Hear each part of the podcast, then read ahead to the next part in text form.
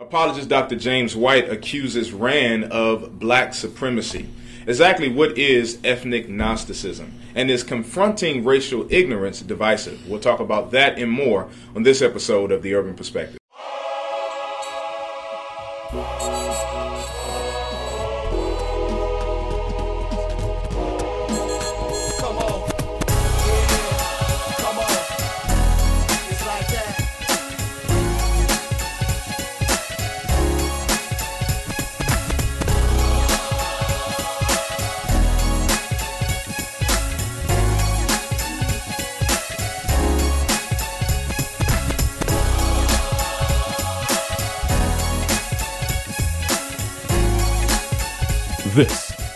The Urban Perspective.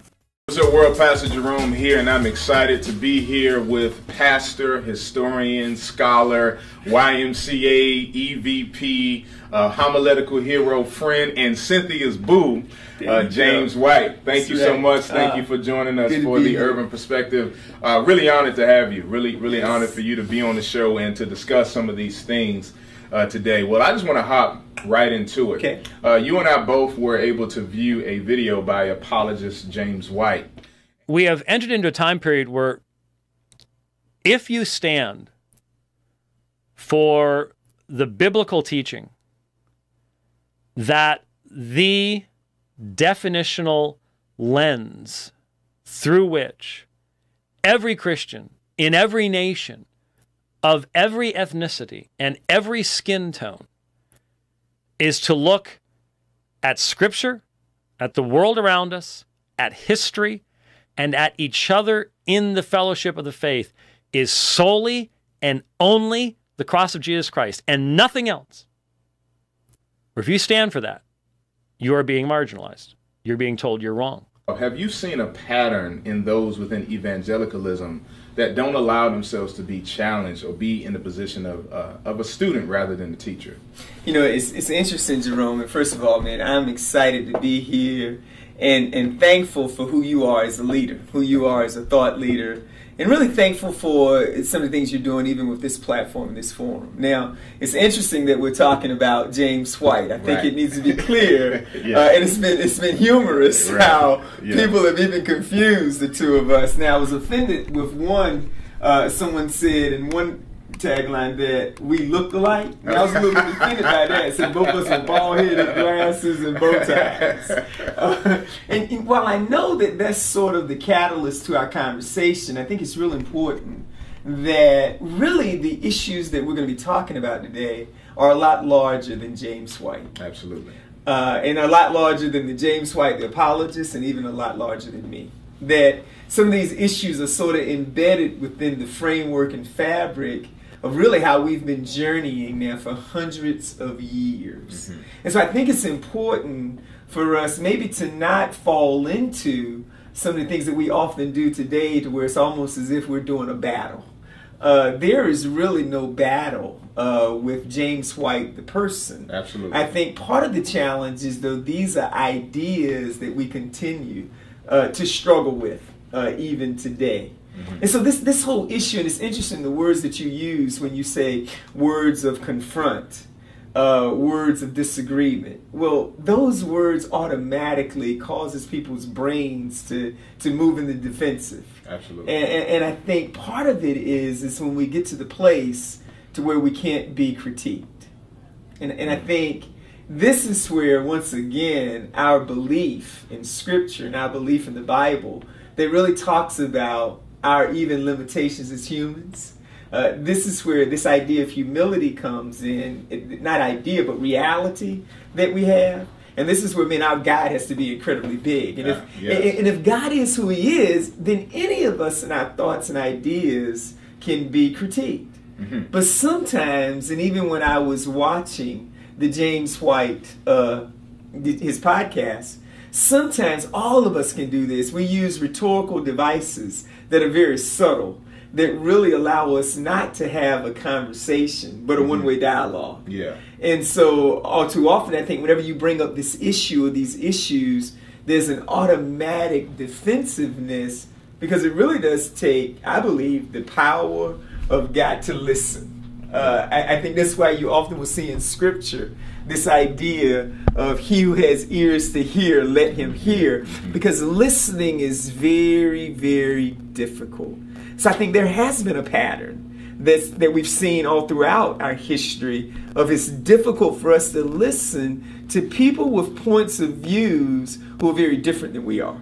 Especially people where we don't understand again Yeah. their, their story. Yeah, yo, that's good. That's good, and I, and I thank you for pointing that out because the point of this is not to be combative, Right. uh, but to be compelling. Yes. Um, as he as he continued, I think you know it's, it's important for us as Christians to be able to have healthy dialogue, to be able to disagree and even Yes. disagree Yes. in love. As he continued, he talked about an organization called LDR. And there's a there's an article that says a request for our white participants. Dear brothers and sisters, thank you for registering to join us for LDR weekend. We truly look forward to welcome you to our family reunion. Please take a look at the event schedule as you make your plans. Uh, the LDR organizing team would like to ask our white brothers and sisters to dedicate one seminar uh, seminar hour to anti-racism training. Um, only only whites need to have anti-racism training. According to this, evidently, only whites can experience racism.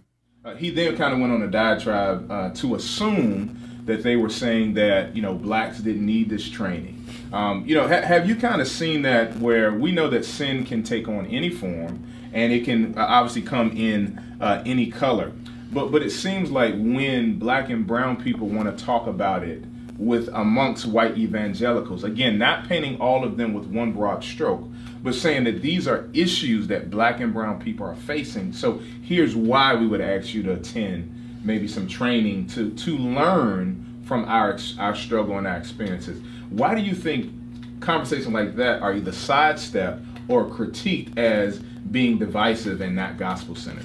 Yeah, well, well, I think it's it's interesting because what we what many times many of my white brothers and sisters don't realize is that they have taken the conversation to the same place as those who come from a framework that does, they don't have the gospel, who are not looking at this through quote unquote, as we say, a gospel lens. Yeah. Because when you look at this through a gospel lens, then certainly no one should ever push back on any kind of experience that's going to help you understand a people group who Right. need to Right. encounter the gospel.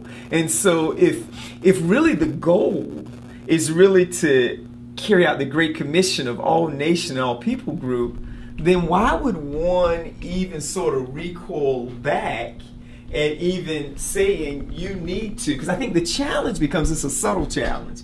The challenge becomes when sometimes when you're white, and I'm using the word white rather than majority culture uh, Okay. in our conversation. I think Okay. sometimes we want to soften how we talk about this. No, we're talking about white people. Uh, and but sometimes what happens is when you hear those kinds of statements, even for a conference to say white people must attend this particular seminar, well, that goes against the way our brains are wired as white hmm. people, because Wow. especially for those of us of white, conservative, evangelical Christians, and even beyond it, just white Christian, period, we're not used to hearing words of authority come from a particular group, because that's changing hundreds of years of how we even gather and Right. collectively engage together. That goes culturally against the brain that this group that does not have authority socially, economically, politically, now all of a sudden are going to say, you must go to a Wow. particular seminar. So some of it is even us being able to wrap our minds around submitting to authority that is authority for people of color. That's a difficult thing to do. Yeah. So would you say uh, again, not all whites? No. Would you say that many or some, let's say some, between some and many, uh, have a sense of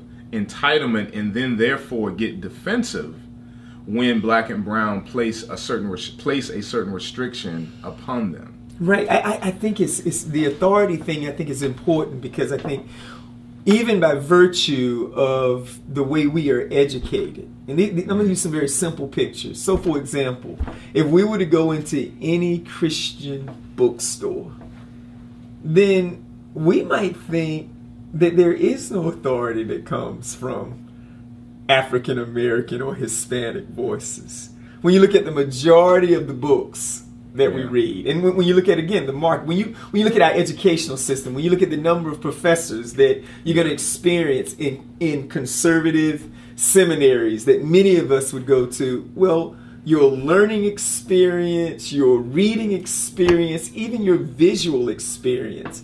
If we look online and we begin to ask who are the real teachers today, uh, you will have to think of only a few African American names.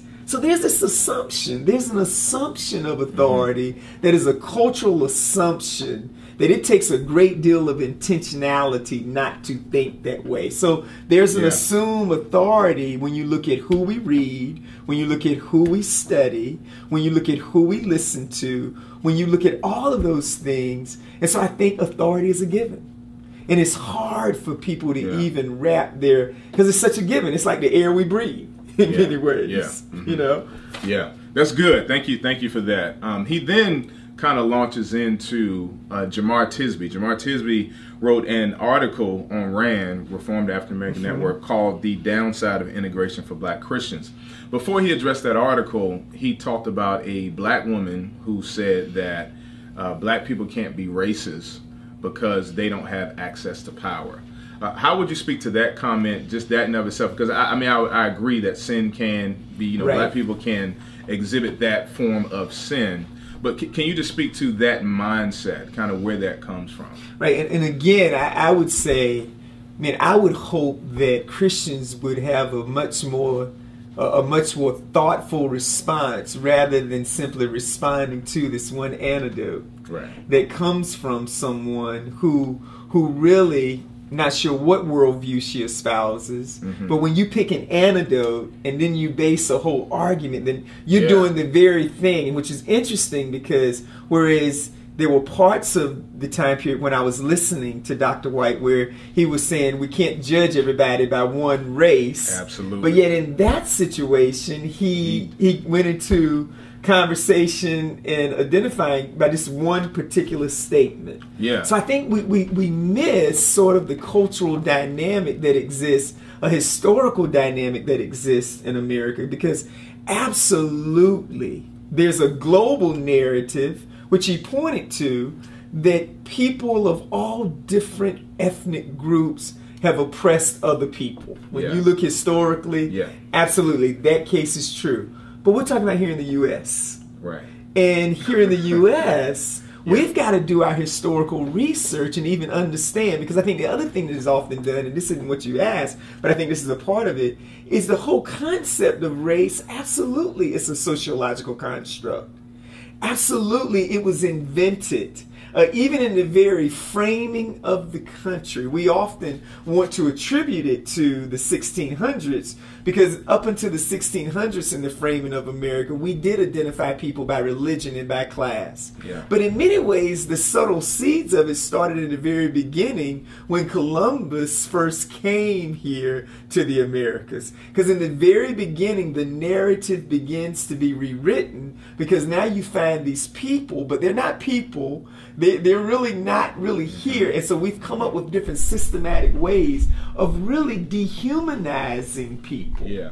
And so that idea of the dehumanization of people has followed on through in the framing of America. Now, why one would say that black people can't be racist is because of that historical thread many times that exists. So in the very framing of America, you have the other you make you otherize, you make them the other, you dehumanize people.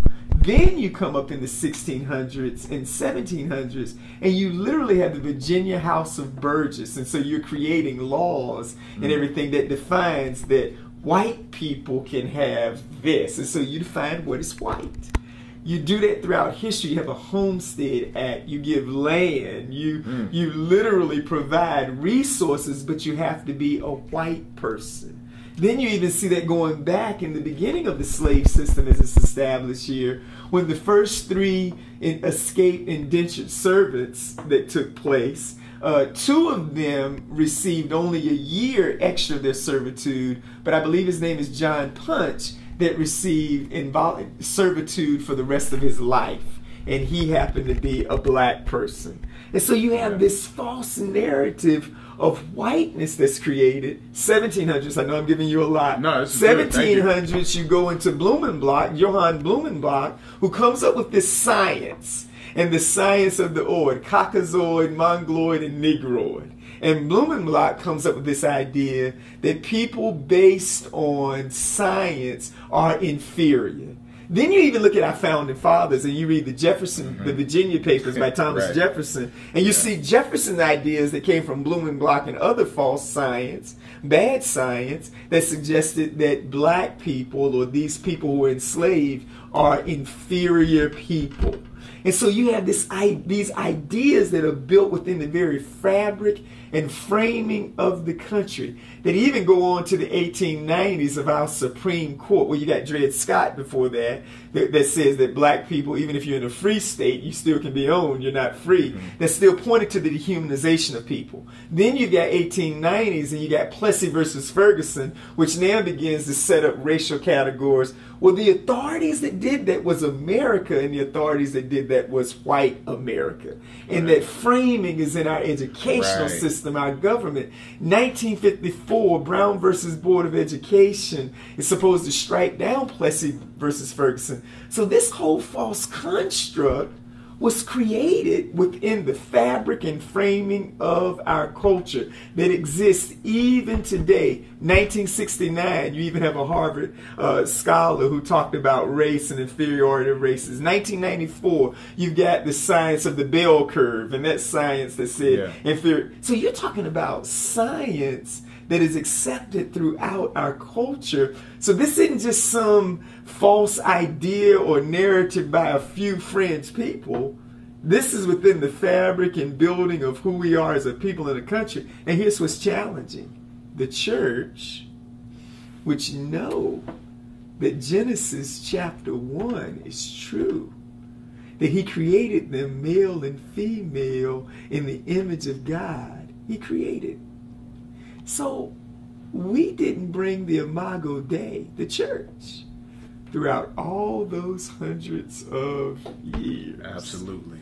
So Christians, when Yeah. talking about this, should have a special humility in many ways, because the reason why the whole racial construct, which isn't real, exists, I would dare to say, is because my Christian brothers and sisters did not lift up the Imago Dei. Right, right. And that's why people have a hard time Yeah. even in hearing our voice because we created sort of the complexity that that again James White speaks to we created that complexity the church and I say we because I am not going to disassociate myself even from the horrific ignorant slave holding past of my brothers and sisters. I'm not because again I know this is where total depravity comes in. The cross means, man, we got an ugly past, and in humility, in humility, then yes, that's a part of my journey. But all the more reasons why Christians should be able to talk about this without defense, because the cross allows us to look truthfully in our past. Right. And Christians have to own that the complexity of race and all of this conversation really lies at our doorstep because of both our science, our silence, but even our intentionality of developing systems and structures that even would cause society to think that certain groups of people, again, are less than, less intelligent because of race. I mean, our theological institutions Yeah. Fell right in line with what the rest of society said. Well, thank you so much, man. That that was huge because typically, uh, the the the distinction I see between how many black and brown process race, racial insensitivity, and racial injustice is we look at it systemically, whereas our white brothers and sisters, not all but many, look at it individually, and that seems to be what James White did in his mischaracterization of Jamar Tisby's article because Jamar was just simply talking about just being in this system to where we can't necessarily express ourselves or feeling uncomfortable. Feeling uncomfortable isn't divisive. He's talking about how he feels. Yes. And being a African American within the PCA in terms of his testimony and, and seeing some of these things, it seems like James White began to mischaracterize not only the article but even Jamar himself. Right. When Jamar is speaking from personal experience, which can't not be debated. Right. These are things that he's experiencing. You had over 19 years. Let me let me go back Uh, to something okay. because I think since you're mentioning names, it's important even to see the complexity of this even in that conversation because you're right. And here's what's painful for me Mm-hmm. when I see Christian brothers, whether that's James White, uh, Dr. James White. And I just want to make sure because I'm using my name. Mhm. We're talking is- about another James White. We're talking about another James White because Yeah. some viewers may not be familiar with the tape. Yeah. And, and I just want to make sure we're clear. But here's what's unfortunate when we end up not, not being sensitive to a person's story. Just the fact that Jamar Tisby is one of the strong reform voices is incredible when you take a look at again the history of what the reform what those who have been reformed have done in our country. So just the work that Jamar has had to do to even be this incredible voice for reform is, is incredible.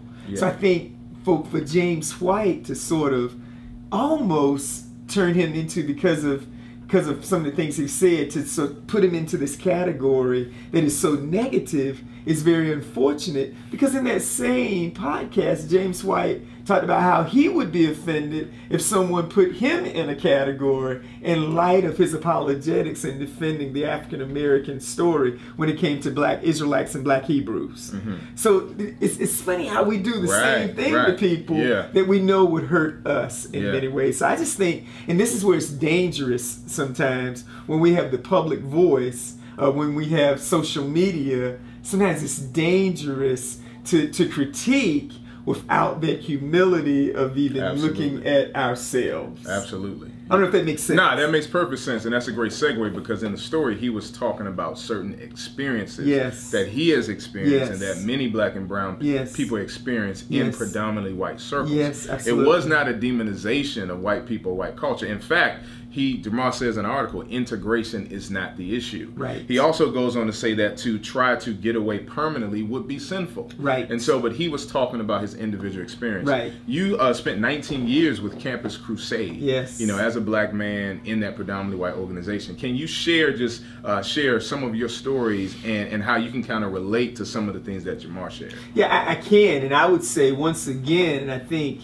uh, what Jamar is is trying to say, and Jamar and I have never had an in-depth conversation, but really it is even bigger than his current circumstances, and that's what I realized as well. Uh, even in in my whole story for a number of years. Because again, of sort of experiencing it, and this is where it's even larger than Campus Crusade. Uh, because one of the tools, again, Campus Crusade love that gave me a real understanding of initiative evangelism and also evangelism that is very clear. Uh, again, I came during the time period of the four spiritual laws, and and the linear logic of that really spoke to to my mind of really understanding some dynamics of the gospel, and then also from the D. James Kennedy model, evangelism explosion, which there are these two questions, the Kennedy questions. Uh, when did you place your trust in Christ? And then where again uh, would you spend eternity? Those two questions were critical. And so for many believers, a number of years, they had a pride when they can give the date. And I used to always, when I would give my testimony, uh, for many years, used to say it was 1979, uh, 3.30 in the afternoon, October 17th, Belt Dorm 309C Wow. on the left-hand side of the room. I was Wow. on my book. I could Yeah. give you the date and Yeah. time. And I used to be excited, just like, you know, you're laughing. But then the older I got and began to fully embrace my story, it, it brought a sadness. And here's why it brought a sadness. Because I'm negating all of the work that was done in Good Hope AME Zion Church. In Good Hope AME Zion Church, even though there was not a framework of these four principles, every Sunday we said the Apostles' Creed. Well, if I believe in God the Father, the Son, and the Holy Spirit, the universal church, I believe, every Sunday I was quoting the gospel. Uh, in Good Hope AME Zion Church, it was it was also again Mrs. Seymour in her Sunday school class. We weren't talking about any liberal theories. it was talking about Jesus and Christ being the only way to God. Hmm. In my church upbringing, every Sunday we would sing, Holy, Holy, Holy, Holy, Holy, Holy, Lord God Almighty. That song has this incredible high view of who God is.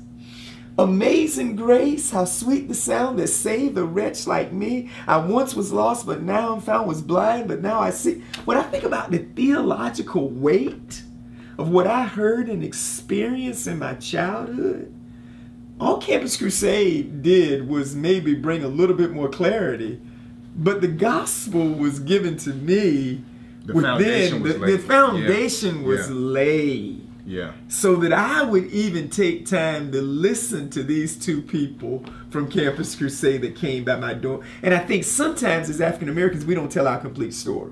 Yeah. And sometimes what ends up happening, and I saw this even in Campus Crusade, there's this there's this negative view of those things that you don't realize, and a negative view of those things that really deal with the definition and framing of who I am as an African American person. Well, that doesn't come forth, of course, that, but who I am is someone who God had a sovereign plan for me that went all the way back to Barco, North Carolina.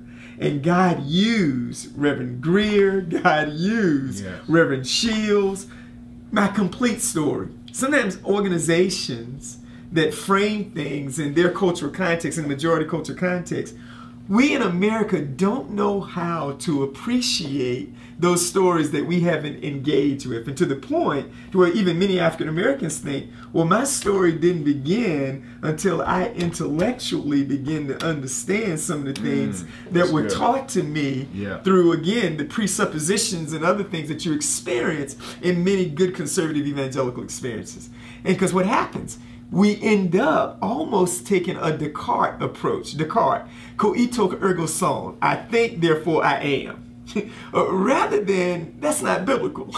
it's not we think, uh, we love the Lord God with all our heart, soul, Right. mind, and strength. We we again become doers of the word rather than hearers of the word. And yeah. so so we sometimes miss that man, there was a gospel reality that maybe wasn't articulated the same way as you heard when you got involved with crew and with other Yes, orgs yes. or with Bible teaching churches. Well, we also got to understand that this is where history comes in. Well, maybe we didn't articulate it that way because seminaries that gave the clear framework were not allowing African Americans to even attend those schools. Absolutely. So, and again, historically, Mary McLeod Bethune, she wanted to go to a conservative school, was not allowed to go. allowed. Martin Luther King, the story is told, was not allowed. So, some of what you had in the black community with our language of liberalism and everything really came because, once again, those who were in power, Yeah. which happened to be my white brothers and sisters who friend did not allow. And so so for me i you have this esteem issue. Mm-hmm. You have this issue that you you and, and, and it's subtle. I believe it's subliminal. It's not intentional. But whenever you go to a conference and you only see a few people who look like you not even necessarily just from up front but even in the audience mm-hmm. then you begin to get this subtle message. When the first books that you read Again, if my first book that I read uh, when I was disciple, uh, the first autobiography that I read uh, was Jim Elliot's uh, "In the Shadow of the Almighty." Incredible, powerful autobiography, but that's beginning to frame my thinking. So my first books were again the, the Elisabeth Elliot's book about her husband Jim Elliot. Another book I read was Dietrich Bonhoeffer's book Cost of Discipleship. So the first books that I began, all of the authors were white. And then, but then not complete stories.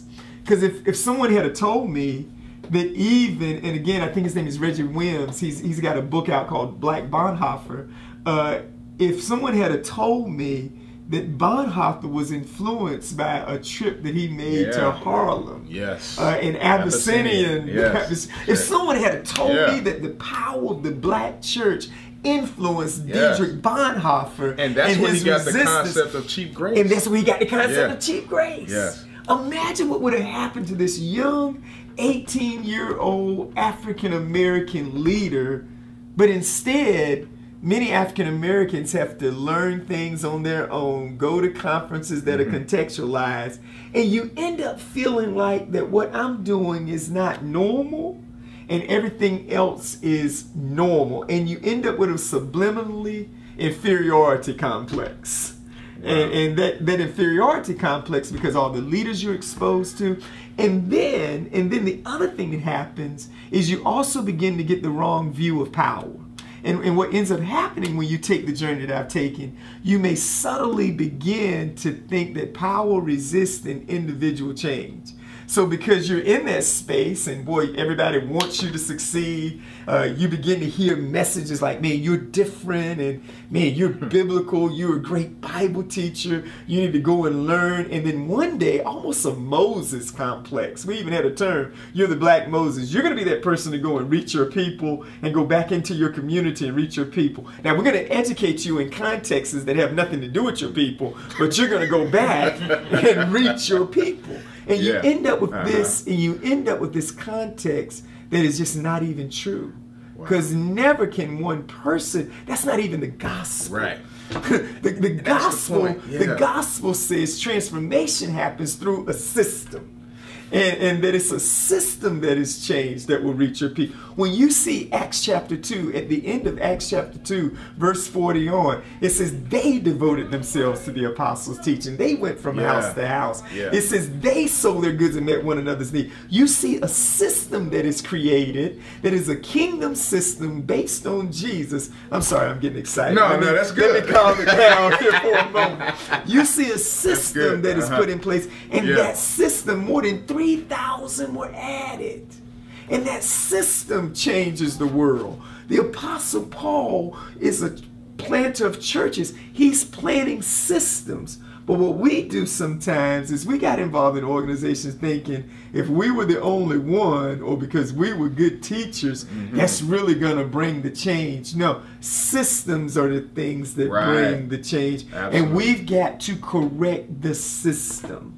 Absolutely. Thank you so much. That that's that's huge because you spoke about power, and in, in Jamar's article, he talked about lamenting, you know, black and brown unarmed people being shot by police. And what astonished me was James White read that quote, but then just said, "This sounds like Black Lives Matter."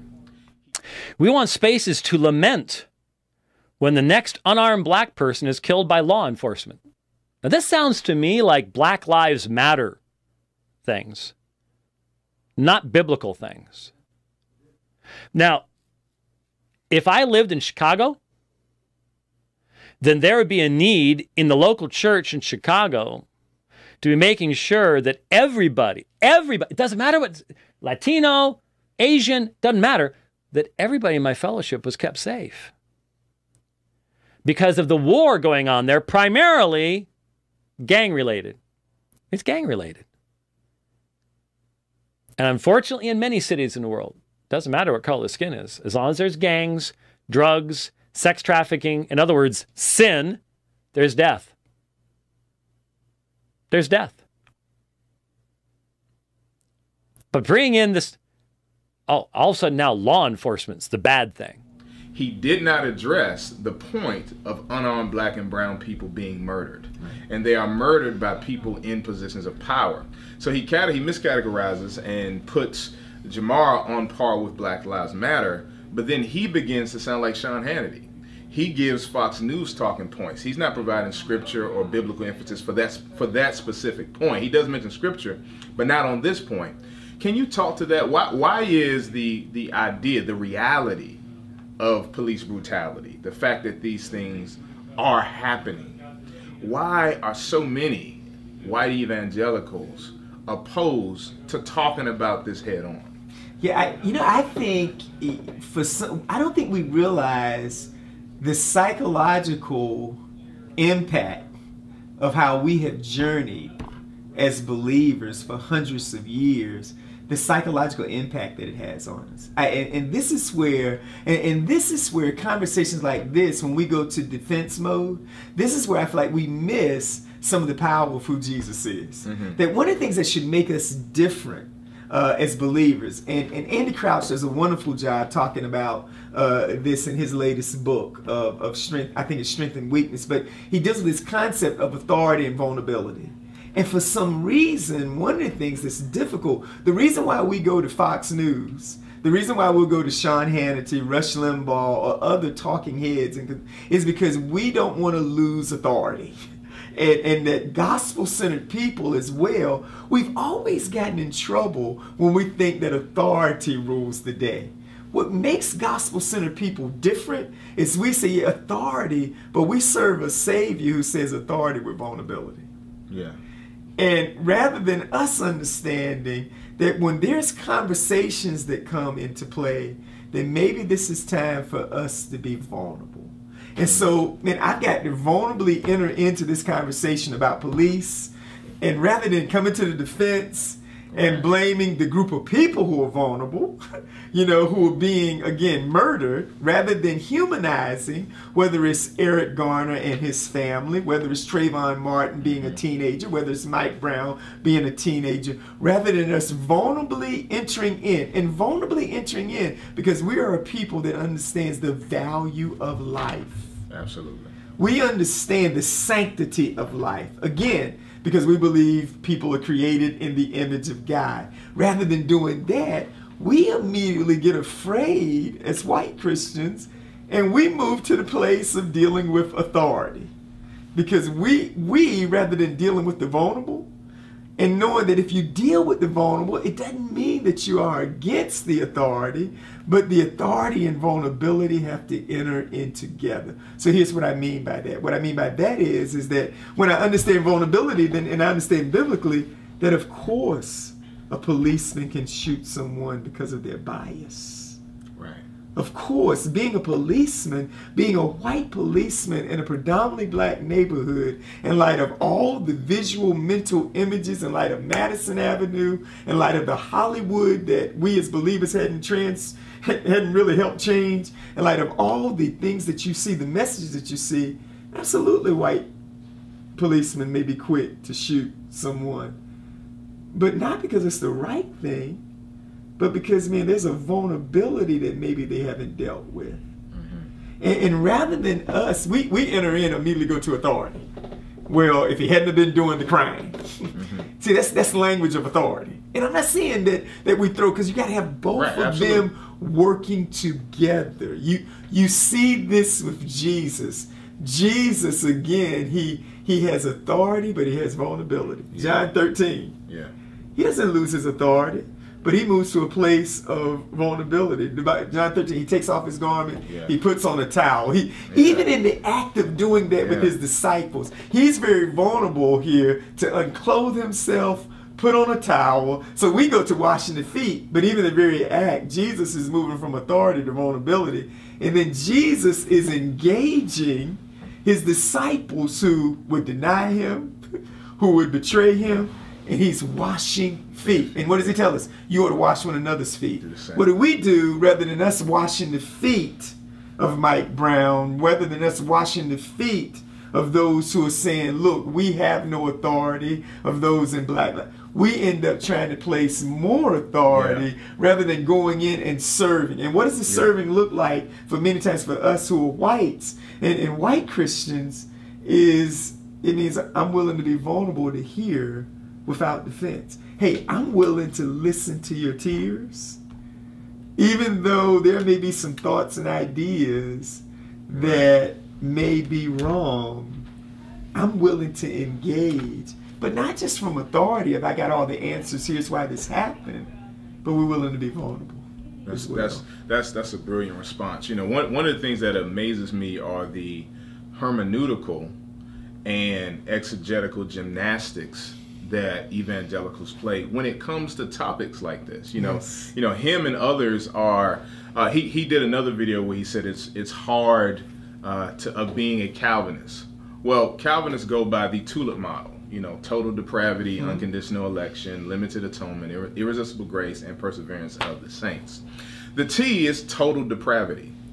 Total would mean all, Right. Right. So if if we embrace the concept and the biblical reality based on Genesis three of total depravity, why would we limit that total depravity can come out in the form of a white man in a blue uniform with a gun?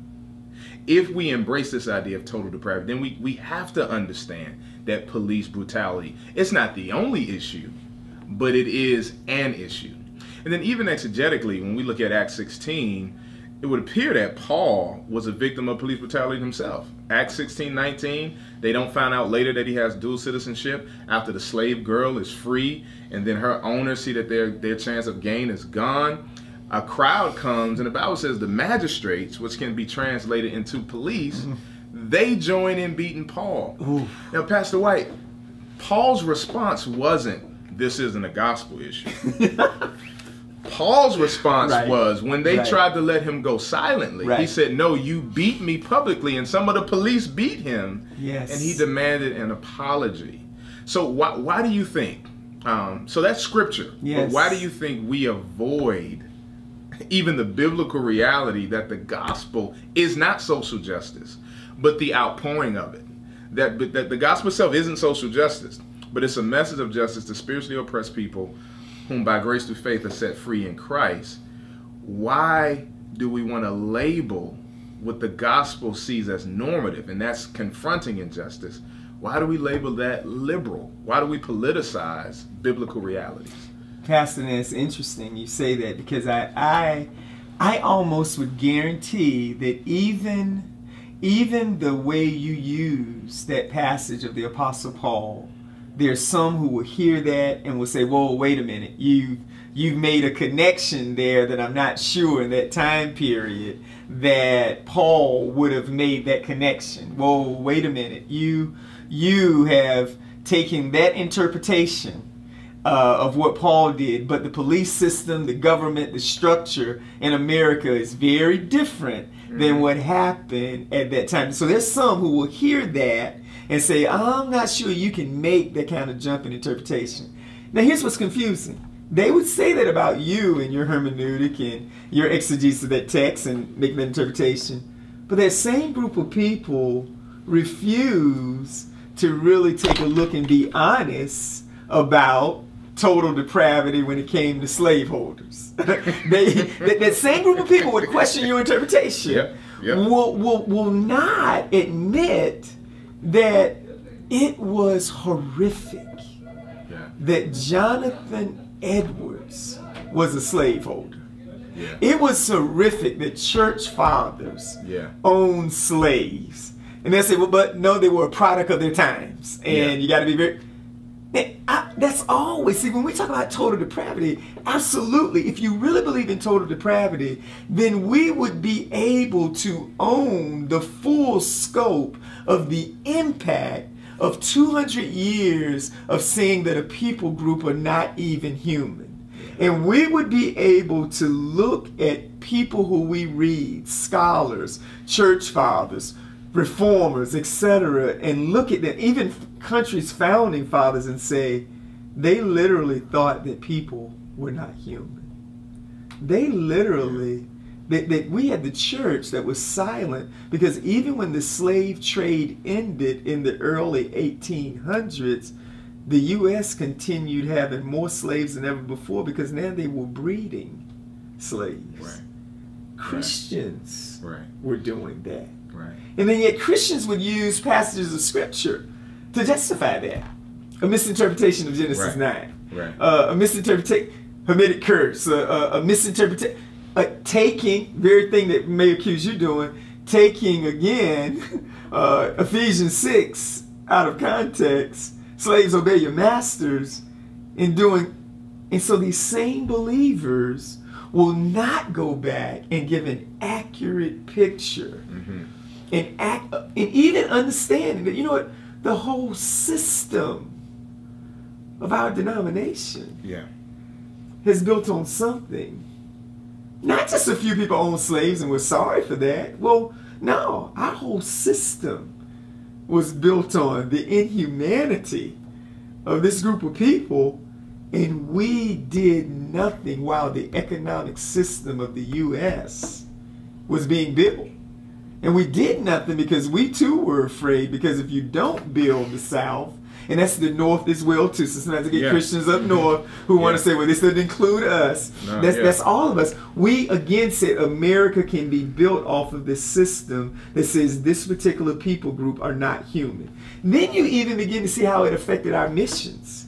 To even this day, you got people who think that Africa is the deep, dark continent, and that somehow I'm doing something extra if I decide to go and be a missionary to Africa. and, and, those Yeah. who would go to Africa didn't come back and bring the truth always Right. that you would find people there who didn't fit the Tarzan myth.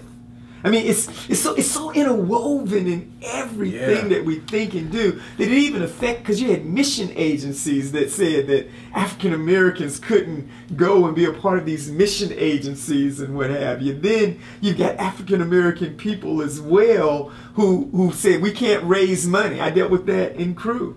It wasn't that I couldn't raise money; it's that I don't have access to relationships that my other uh, white brothers and sisters have because resources thrive off of relationships, whether it's Christian, non Christian, Right. business, period, thrives off of relationship. Right. But that's great because that, that, that segue to the next point where uh, in the article Jamar talks about it's hard to engage people when you're at a 401 level of cultural understanding and they're at a 101 level of cultural understanding or racial awareness. And so when, when he said that, James White accused Jamar and, and even Thabiti, because Thabiti had uh, posted an article, tweeted an article from Feisty Thoughts, and uh, that article talked about why I refuse, uh, why I'm not talking about racial reconciliation, but I will talk about white supremacy. And so he used the term coined by Voddie Baucham called ethnic Gnosticism. This was a term Voddie Baucham used in his response to Elephant Room 2. And so, just just in case those aren't familiar with what Gnosticism is, Gnosticism is simply uh, two two main things. One is dualism, and that is that the that matter is evil and the spirit is good.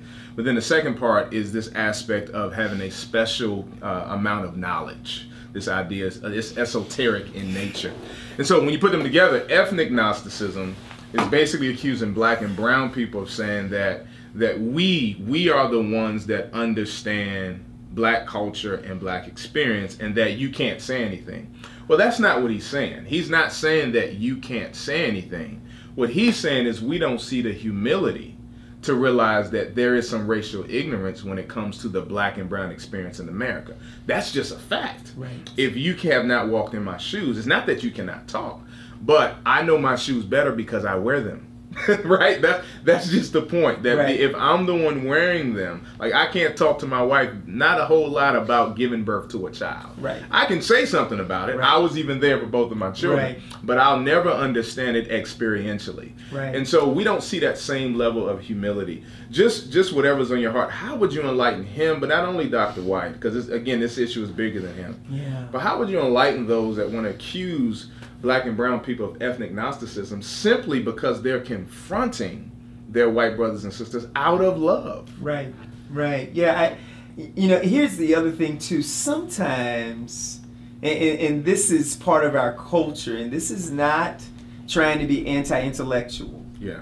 but sometimes we use words in order to move ideas Yeah. that people can't relate to and those words begin to empower us to not deal with the root of the conversation Yeah. because and the reality is he who controls language controls the conversation Yeah.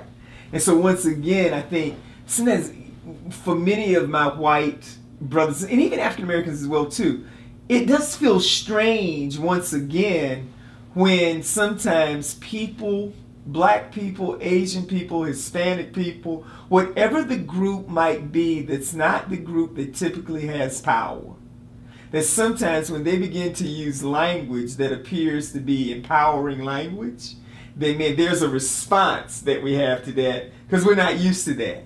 So when someone says, you know, again, that I can tell my story and you can't speak to this because you don't know my story, that's empowering language. Well, now, once again, wait a minute, what are you doing? You you've got authority now that you're placing over me. And rather than encountering the story and encountering the story from a place of vulnerability, Yeah. then what do we do? We say, no, no, what do you, how dare you say I don't understand your story? Well, as I woke up this morning and I turned on the TV, I immediately engaged the world when I opened up my eyes a great deal of vulnerability. Most of the newscasters, most of the perspective of the news did not look like me. Uh, now there are some news stations that are sensitive to that. and They're Right, changing yeah. that. but but even when I listen to again, I look at who's navigating power. As I walked into my neighborhood, you know, I have to encounter a whole nother story. As I navigate in my workplace, I have to encounter a whole nother. I have to literally, innately, if I'm going to survive, I've got to make sure I understand the story. That, that's just a given. Right, To the right. point to where my white brothers and sisters feel like, well, we don't have a culture because you don't think about it because you're the water.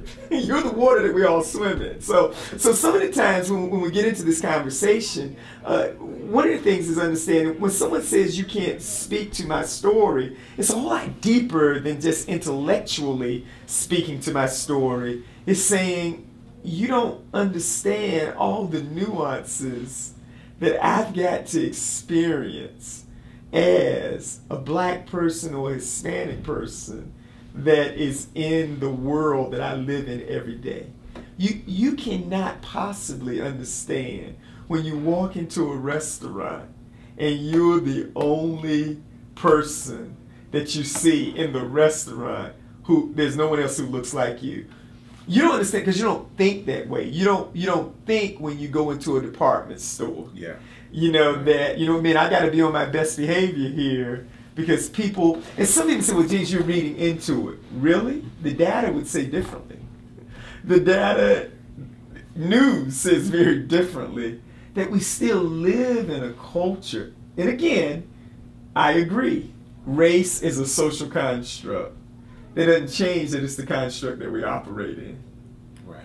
and as believers, absolutely the goal is to live and create a new construct that we don't go back. But before you do that, there's a lot of things you got to deconstruct before we get to this world where we really don't because every day whereas okay great there's a church that doesn't see who i am as a black great but 98% of my time is spent in a world where I am still reminded again, day in and day out. So, so I think sometimes when people say you don't understand my story, you can't speak to my story. Well, I think I would say you can speak to it, but be careful because you can't speak with authority over me to my thought story. It would be great if you we can talk to where there's a vulnerability and there's an authority with me. And I think that's what people are responding to is that often when they hear white brothers and sisters, family members say, no, but that isn't the case and that isn't true and you're imagining that and how can you say that? Well, then you're using your authority and you're canceling out some things that I experience in my day to day life. So I think that's what many people are speaking to when they say, you know what, uh, it's not that you can't speak or you can't be, re-. well, no, it's saying, no, you, you, you got to be with me in my story. Yeah. I don't know if that makes sense. No, that makes perfect sense. Well, Pastor James, this has been excellent. I just want, you know, again, this was designed to be compelling, not combative. So I'd just like to know if there are any just just final thoughts on if you want to speak to him personally, or just those that would view this uh, in light of the myriad of topics that we we covered today. Just any final thoughts you want to share. You know, it's it's interesting. Here, here's some uh, final things that I, I think I, I want to take an opportunity to say this, and this may sound this may sound a little strange, m- but here I've been thinking here lately about where we are in the time period that we're in. And, this is gonna. It, it, some of you, as you hear this, you may think that man, this is just historical. I'm making a huge jump. sometimes I, I wonder if even for those of us, and I'm to speak primarily to African American, this certainly can, can deal with other ethnic groups as well. But sometimes I wonder if some of the historical dynamics that we have faced out of that 200 years of, of, of slavery are still with us.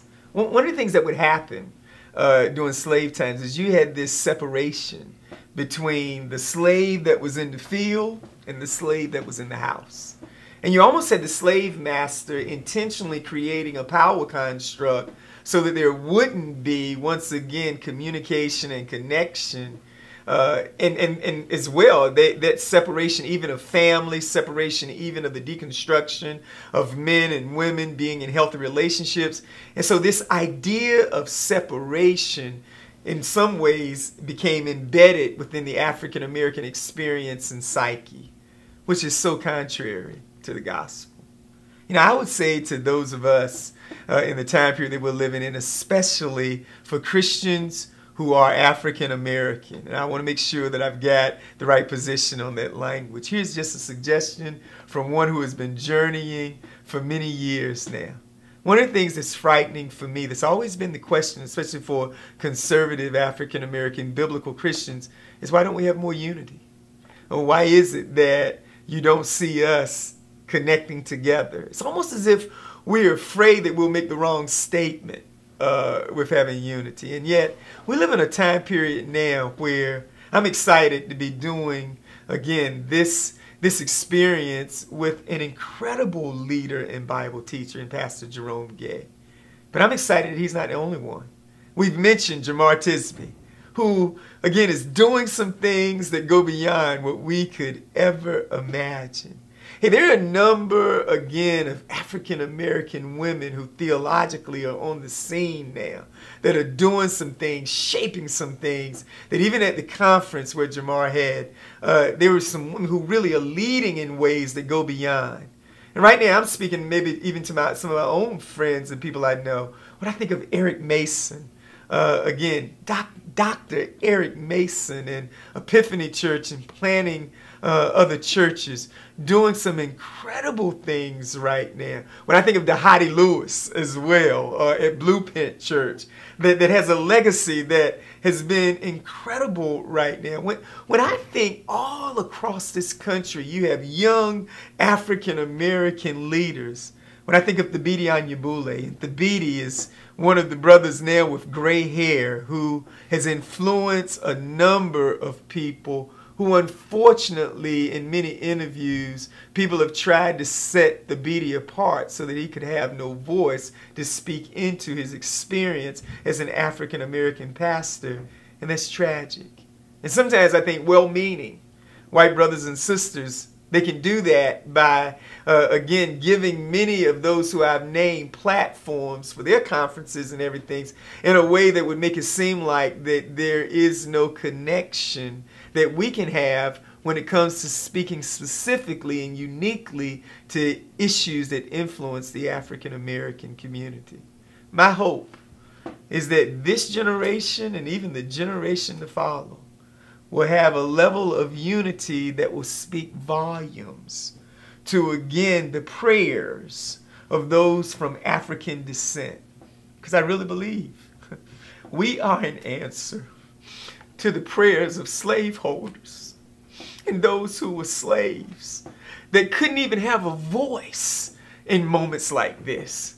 I also pray that we would use social media with a level of stewardship and that we would use it once again to build one another up because there is a community that is still living, as Langston Hughes says, a dream deferred. And my hope that we wouldn't fall into that and that we would create and make a culture that speaks to the kingdom of God in a way that will be mysterious, in a way that has power. I hope if you're listening to this, that you would understand we're in a critical time period where we can't play the same old narrative, that there's a difference between the one in the field and the one in the house.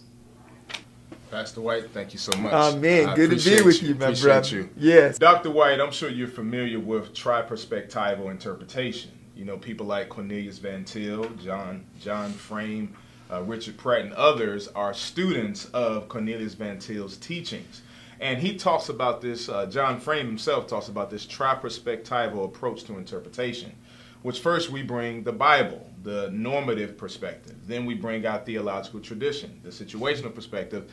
And lastly, we bring our Christian experience, the existential perspective. This is seen most clearly in Matthew Henry's approach to James chapter 2, verse 2. In James chapter 2, verse 2, James is clearly talking about the issue of favoritism. But Matthew Henry, he goes as far as to say this But we must be careful not to apply what is here said to the common assemblies for worship. For in these certainly there are there may be appointed different places of person according to their rank and circumstances without sin. Now why would Matthew Henry say that? Because of the third component, his Christian experience. Within his tradition, pew purchasing was fine. And so the more money you had, the better seats you got. He's clearly putting his his Christian experience and his culture above what James says himself. My question for you, Dr. James, is Are you doing the same thing? You frequently reference Philippians chapter 2 and what Jamar needs to give up and how there needs to be mutual sacrifice. But the only thing you mention you giving up is the Trinity hymnal. God is calling you yourself to give up more. Yes, Philippians 2 applies to black and brown people and people of all hues, but it applies to you as well. Perhaps you're doing the same thing Matthew Henry is doing, but yet you have not displayed the humility to admit it. You have an opportunity now. Prayerfully, you'll take that opportunity. Thank you.